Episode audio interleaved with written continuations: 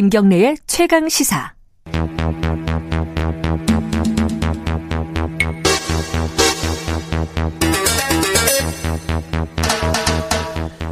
자, 사건의 이면을 들여다보고 깊이 있게 파헤쳐보는 시간입니다. 추적 20분. 오늘도 두 분 나와 계십니다. 박지훈 변호사님, 안녕하세요. 안녕하세요. 박준입니다. 한겨레 신문 김한 기자님, 안녕하세요. 네, 안녕하세요. 자, 오늘은 어쩔 수 없이 이걸 안 다루면 안 되는데 이거 하도 많이 얘기해가지고 좀 겹친단 말이에요. 라임 옵티머스. 요새는 뭐 라스 사, 건 어, 뭐 이름을 지은 것 같은데 아직까지는 그렇게 뭐 보편적으로 통용되는 것 같지 않습니다. 자, 라임 옵티머스 얘기를 좀 해볼 텐데 그 중에서 어 뭐라고 불러야 돼요? 정확하게 편지라고 해야 돼요? 김봉현 씨? 옥중 문서? 옥중 문서? 어, 문서가 맞는 것 같습니다. 어, 그죠. 문서, 문서. 네. 뭐 보고서라고 하긴 좀 뭐하고. 본인이 자필로 작성한 문서인데 음. 글을 참 잘 쓰더라고요. 아니, 되게 그래도 기업을 운영했던 필체가 사람인데. 좋더라고요, 필체가. 예. 예. 아, 필체. 예. 감옥에 가려면은 손글씨를 좀 연습을 해야겠구나라는 생각이. 그러니까 대부분 감옥에서 오는 편지들이 되게 필체가 좋아요. 연습을 하나? 그뭐그살 일이 별로 없으니까 또 그런 것도 있을 수 있지만 자, 그러면은 오늘은 여기에서 어 무슨 얘기를 할까? 이, 할 만한 얘기들은 앞에 다 했으니까 이, 실명들을 다 공개를 해볼까? 아, 안 돼요. 안 돼, 안 돼, 안 돼. 지금 공개 다 안 돼가지고. 모릅니다.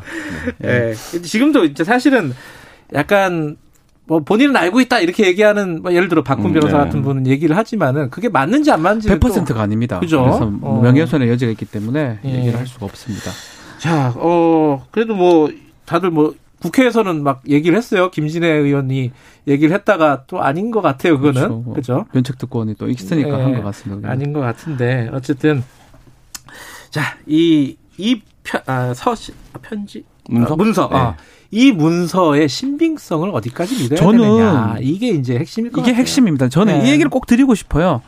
처음 보는 방식이 아니에요. 몇 번 봤어요. 그렇죠. 예. 아니 그 몇 번이라는 건 유시민 이사장 아, 그, 그 검찰과 예, 방법, 행태가 특수부의 수사 방법 예. 중에 하나가 죄수나 이 구치소에 있는 사람들한테 설득을 해가지고 어떤 필요한 어떤 목적을 달성하는 뭐 그게 뭐 저는 나- 수사 방식이 뭐 완전 나쁘다고 말할 수는 없습니다. 그게 어쩔 수 없는 측면도 있겠죠. 검사가 수사를 하려면 네. 왜냐하면 뇌물 사건에 이거는 증거 찾기가 너무 어렵습니다. 음. 그래서 조- 공여자의 진술을 확보해야 되는데 또 그 공여자가 궁, 궁박한 상황이 구치소에 있을 때거든요. 네. 그래서 그런 것들을 이용했던 거고 그러다 보니까 한명숙 전 총리 지금 사건도 지금 진행 중이지만 감찰이 똑 같죠. 어. 유사한 방식의 집체 네. 교육시켰다는 부분하고 재수들 불러서 했던 거 음. 거기 그걸 계속 봤는데 이번도 그런 방식이기 때문에 본 방식이라면 오이 설마 그랬겠어 하는데 계속 반복됐던 방식이기 때문에 또 그 검사들이 대부분 했던 그 거- 특수부의 검사들이에요. 네. 다 그 사람들이에요. 제가 이름 말을 못하지만 그러기 때문에 익숙하다 이 생각이 좀 들어요. 음, 그 익숙하다. 김봉현 씨 편지에도 그 부분이 나와요. 세, 세 페이지, 3 페이지에 나오는데 본인 사건 관련은 협조 잘하면 만기 보석으로 나갈 수 있도록 해줄 것이고 협조 안 하면 별건 기소해서 만기 보석도 못하게 한다고 했음. 음. 실제로 협조 후 복잡한 사건임에도 일괄 기소 처리해줌. 이례적이라고 그렇죠. 함. 이거를 적어놨거든요. 그러니까 이 문건이 지금 왜 작성됐느냐에 대해서 여러 가지 분석들이 있는데 실제 이제 이 문장이 김봉현 씨가 직접적으로 자기가 이 문건을 작성하게 된 어, 경위를 밝히는 문장이니까 지금 구속 만료 보석이 얼마 안 남았거든요. 그렇죠. 지금 이제 돌아가는 판을 보니 자기가 검찰 수사를 받을 때는 구속 만료 보석으로 나갈 수 있을 것처럼 예. 어, 이해를 하고 있었는데 상황을 뭐 그게 본인만의 이해인지 아니면 검찰과의 뭐 음. 모종의 얘기가 있었는지 모르겠습니다만 근데 지금 돌아가는 상황이 그렇지 않고 어 나는 검찰이 원하는 대로 수사 협조를 다 해줬는데 지금 왜 상황이 이렇게 풀려가는가 이 부분이 이제 김봉현 씨가 음. 그렇죠. 어, 억울해하고 있는 부분이 그러니까 아닐까 김봉현 입장으로 다시 한번 보면요. 이분 지금 사기죄로 중형이 예상되는 상황이에요. 그렇죠. 근데 뇌물 공여를 본인이 자백하는 형식이에요. 네. 나도 하- 이거 또 있다. 나 하나 더 했습니다. 네. 돈도 줬습니다. 접대됐습니다.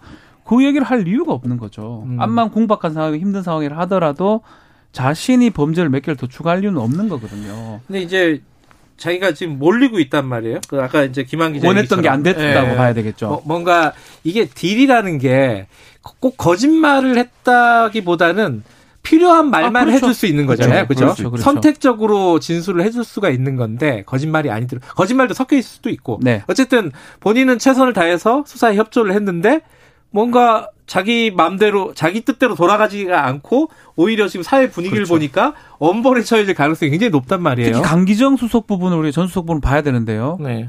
애매해요. 재판에 가가지고요. 줬는 것으로 생각한다 이런 식으로 답변을 해버려요. 그렇죠. 그러니까 자기가 뭐, 직접 준 건 아니니까 그 사람 말에 따라도 그냥 음. 그런 생각한다. 이거는 위증도 안 됩니다. 살짝 음. 피해가는 모양새거든요. 명예훼손도 아닌 것 같고. 음. 그러니까 그런 걸 봤을 때는 일단은 원하는 어떤 검찰이 원하는 걸 해줬는데 본인이 상황이 안 돌아가니까 음. 다른 데로 좀 총을 쏘는 그런 양상이 아닌가 저는 생각이 좀 듭니다. 이게 어저 저도 이제 사실 최근에도 그렇고 그 한명숙 네. 전 총리 때도 그렇고 죄수들을 많이 접촉해 보잖아요. 죄수, 죄수 를 많이 만나시대 보니까. 근데 죄수들이 가장 두려워하는 게 별건이라 그러더라고요. 음. 그렇죠.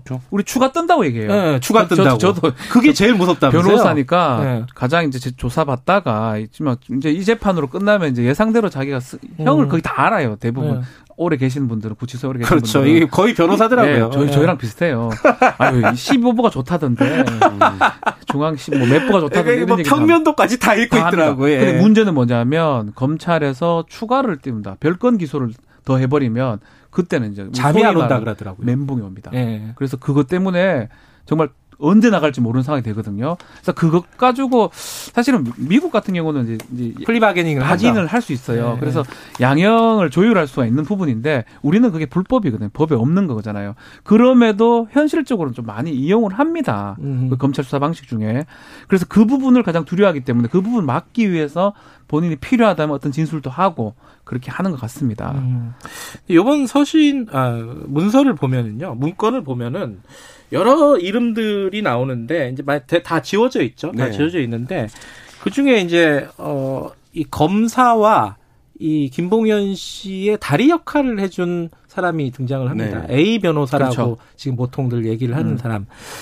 이 사람 얘기가 좀 굉장히 어, 핵심인 것 같아요, 그죠? 이 부분 이분이 특수 출신의 전관 변호사입니다. 음, 그렇다라고 지금 예, 알, 씨 알려져 있어요. 얘기를 하고 하죠. 있죠. 누구라고 예. 말씀을 제가 드릴 수가 없는데 뭐 되게 유명한 뭐 수사를 많이 했던 음. 그리고 그 특수부의 그 자기 후배 갈- 같은 음. 그런 어떤 검사들을 그 접대 자리에 이제 데리고 왔다라는 거거든요. 음. 그 부분도 좀 확인이 잘안 되고 있어요. 본인들은 부인을 하고 있기 때문에 뭐 두 명은 부인하고 한 명은 얘기를 안 하고 있다고 합니다.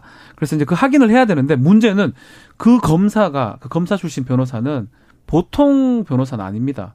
특수 수사를 오래 했던 검사입니다. 그래서 그 부분을 좀 유심히 봐야 됩니다. 그러니까 이 편지에 따르면 아, 문건에 따르면 뭐 노무현 전 대통령 수사를 어, 주인 검사예요. 주인, 주인 검사를 검사.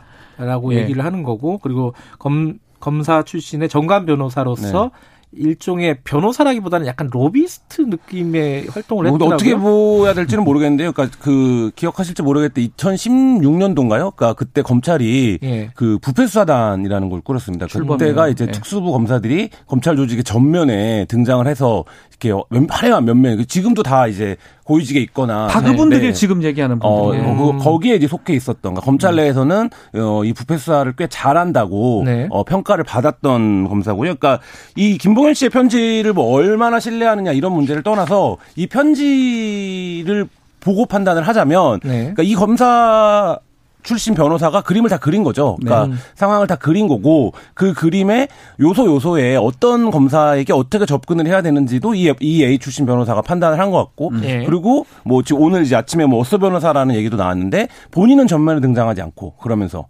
그이 사건을 어 젊은 어떤 경험이 적은 어 변호사에게 대리로 맡겨서 사건을 진행하는데 그 벼- 보도에 따르면 그 변호사한테는 검찰 간의 세팅이 다 끝났다. 그러니까 너는 아하. 왔다 갔다 하기만 하면 된다 재판에 그렇죠. 뭐 이렇게 얘기를 했다라는 거잖아요. 그러니까 이게 어 뭐 특수부의 수사를 그러니까 여러 번 이제 반복된 느낌이라고 박준 변호사는 얘기하셨지만 사실 그 관점에서 보자면 이분도 특수부 수사가 어떻게 이루어지는지 뭐가 필요한 건지 특수부 수사에서를 정확하게 캐치를 알죠. 하고 접근을 한 것 같은 그래서 음. 그 문건이 다 김봉현 씨의 창작물이 아니라고 한다면 어느 정도 그 부분은 좀 봐야 되는 변호사랑 상의를 했겠죠, 당연히. 네, 그렇죠. 그죠. 근데 여기서 잠깐만요. 이 어쏘. 변호사라는 네. 게 이게 뭐예요? 처음 듣는 용어잖아요. 이게 이게, 이제 보통 사람들은. 통상은 이제 로펌이나 큰 데 있으면 네.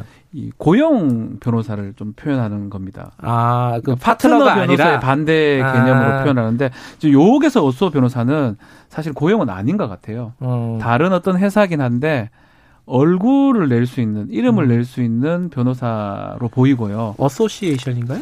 어, 어시스트인가 어시스트인가요? 그렇게 뭔지 잘 아, 제가 모르겠는데. 모르 죄송합니다. 아, 이게 항상 약간 은어기 때문에. 예, 제가 그 그죠? 저도 요즘에 asso asso 이렇게 말만 써서 음. 근원을 제가 확인을 못했는데 하여튼 도움을 주는 변호사로 저희는 이제 음. 이 그러니까 표현을 이런 하는데 거죠. 그러니까 예를 들면 이 정도 규모가 되는 사건이면 대형 로펌에서 수주를 해서 진행을 하는 게 일반적이죠. 그러니까 왜냐하면 이게 1조가 넘는 규모의 그 예. 사기 사건인데, 근데 이 사건을 굉장히 경력도 없고 젊은 변호사가 대리를 한다. 음. 근데 그러면 이 젊은 변호사 입장에서는 자기 커리어에 이 사건이 이제 추가가 되는 거잖아요. 네. 그러니까 그 변호사 입장에서는 어쨌든 그런 면에서 이득을 보는 거고, 그 다음에 실제로 이 사건처럼 김범현 씨 주장처럼 누군가가 막후 실세 권력자가 네. 판을 짠 사건이라고 한다면 네. 그 판을 짠 사람은 자기를 드러내지 않을 수 있으니까 음. 그 점에서 이득을 취하는 거고 예, 이런 관계에서 사실 이제 이루어지는 게 아닌가 이런 생각이 듭니다.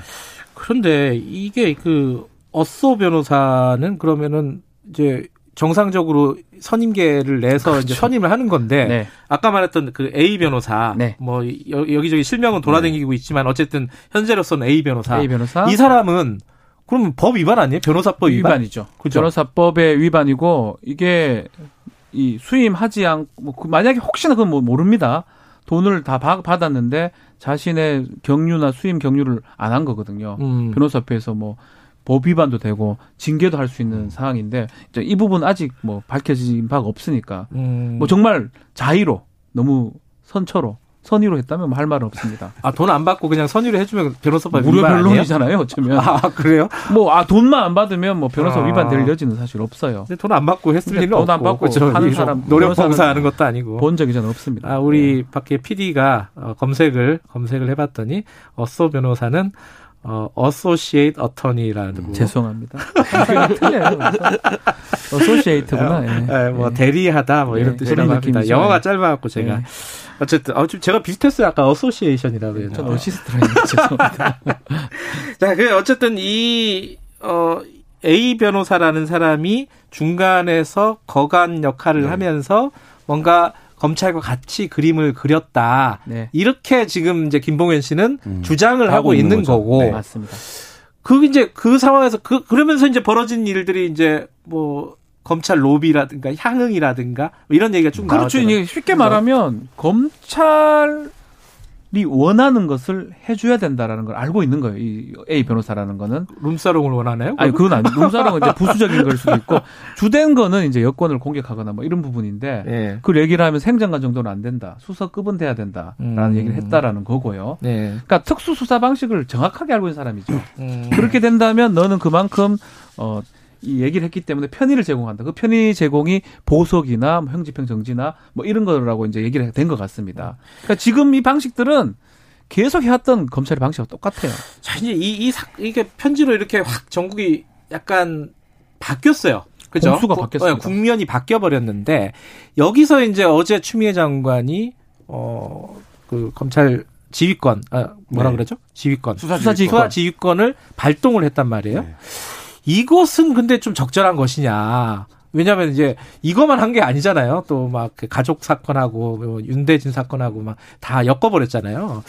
이거는 어떻게 평가를 해야 전날 될까? 전날 대검의 공식 입장이 너무 많이 나갔어요. 그러니까 예를 들면 총장에 대한 중상모략이라는 표현이 들어갔거든요. 아, 그러니까 처음에 이제 수사지휘권 발동하기 전에 네, 그러니까 법무부에서 발표를 했을 네, 때 감찰 결과를 발표했을 네. 때 저는 검찰을 포함해서 정부 조직에서 그 다른 부처가 그러니까 예를 들면 그 자기의 지휘 기관인데 에 발표한 입장을 놓, 놓고 중상모략. 중상모략이라고 얘기하는 거는 사실 좀 상식적으로 말이 안 되고 그 자체가 이미 어제 그러니까 수사지휘권 이전에 이미 사실 아. 음. 판은 깨졌 던 게 아닌가. 그러니까 법무부는 뭐 이거 어- 그걸 어떻게 받아들이겠어요? 그러니까 그렇죠. 공식 입장으로 중상모략이라는 얘기가 나오는데 아마 아, 확인이 됐을 것 같아요. 15일 정도에 이제 이 16일 정도에 옥중 서신이 나 지난주 금요일 네, 금요일 날 옥중. 서신이 나왔는데 주말 동안 감찰을 했을 것 같아요. 네, 김봉현 씨 직접 감찰을 네, 했다는 거죠. 확인을 네. 어떻게 하냐면 그 편지에 나오는 사람들하고 김봉현 얘기하고 또 그 사람들한테 물어보고 시간 장소를 확인하면 맞춰보겠죠. 예. 나옵니다. 근데 그걸 보면서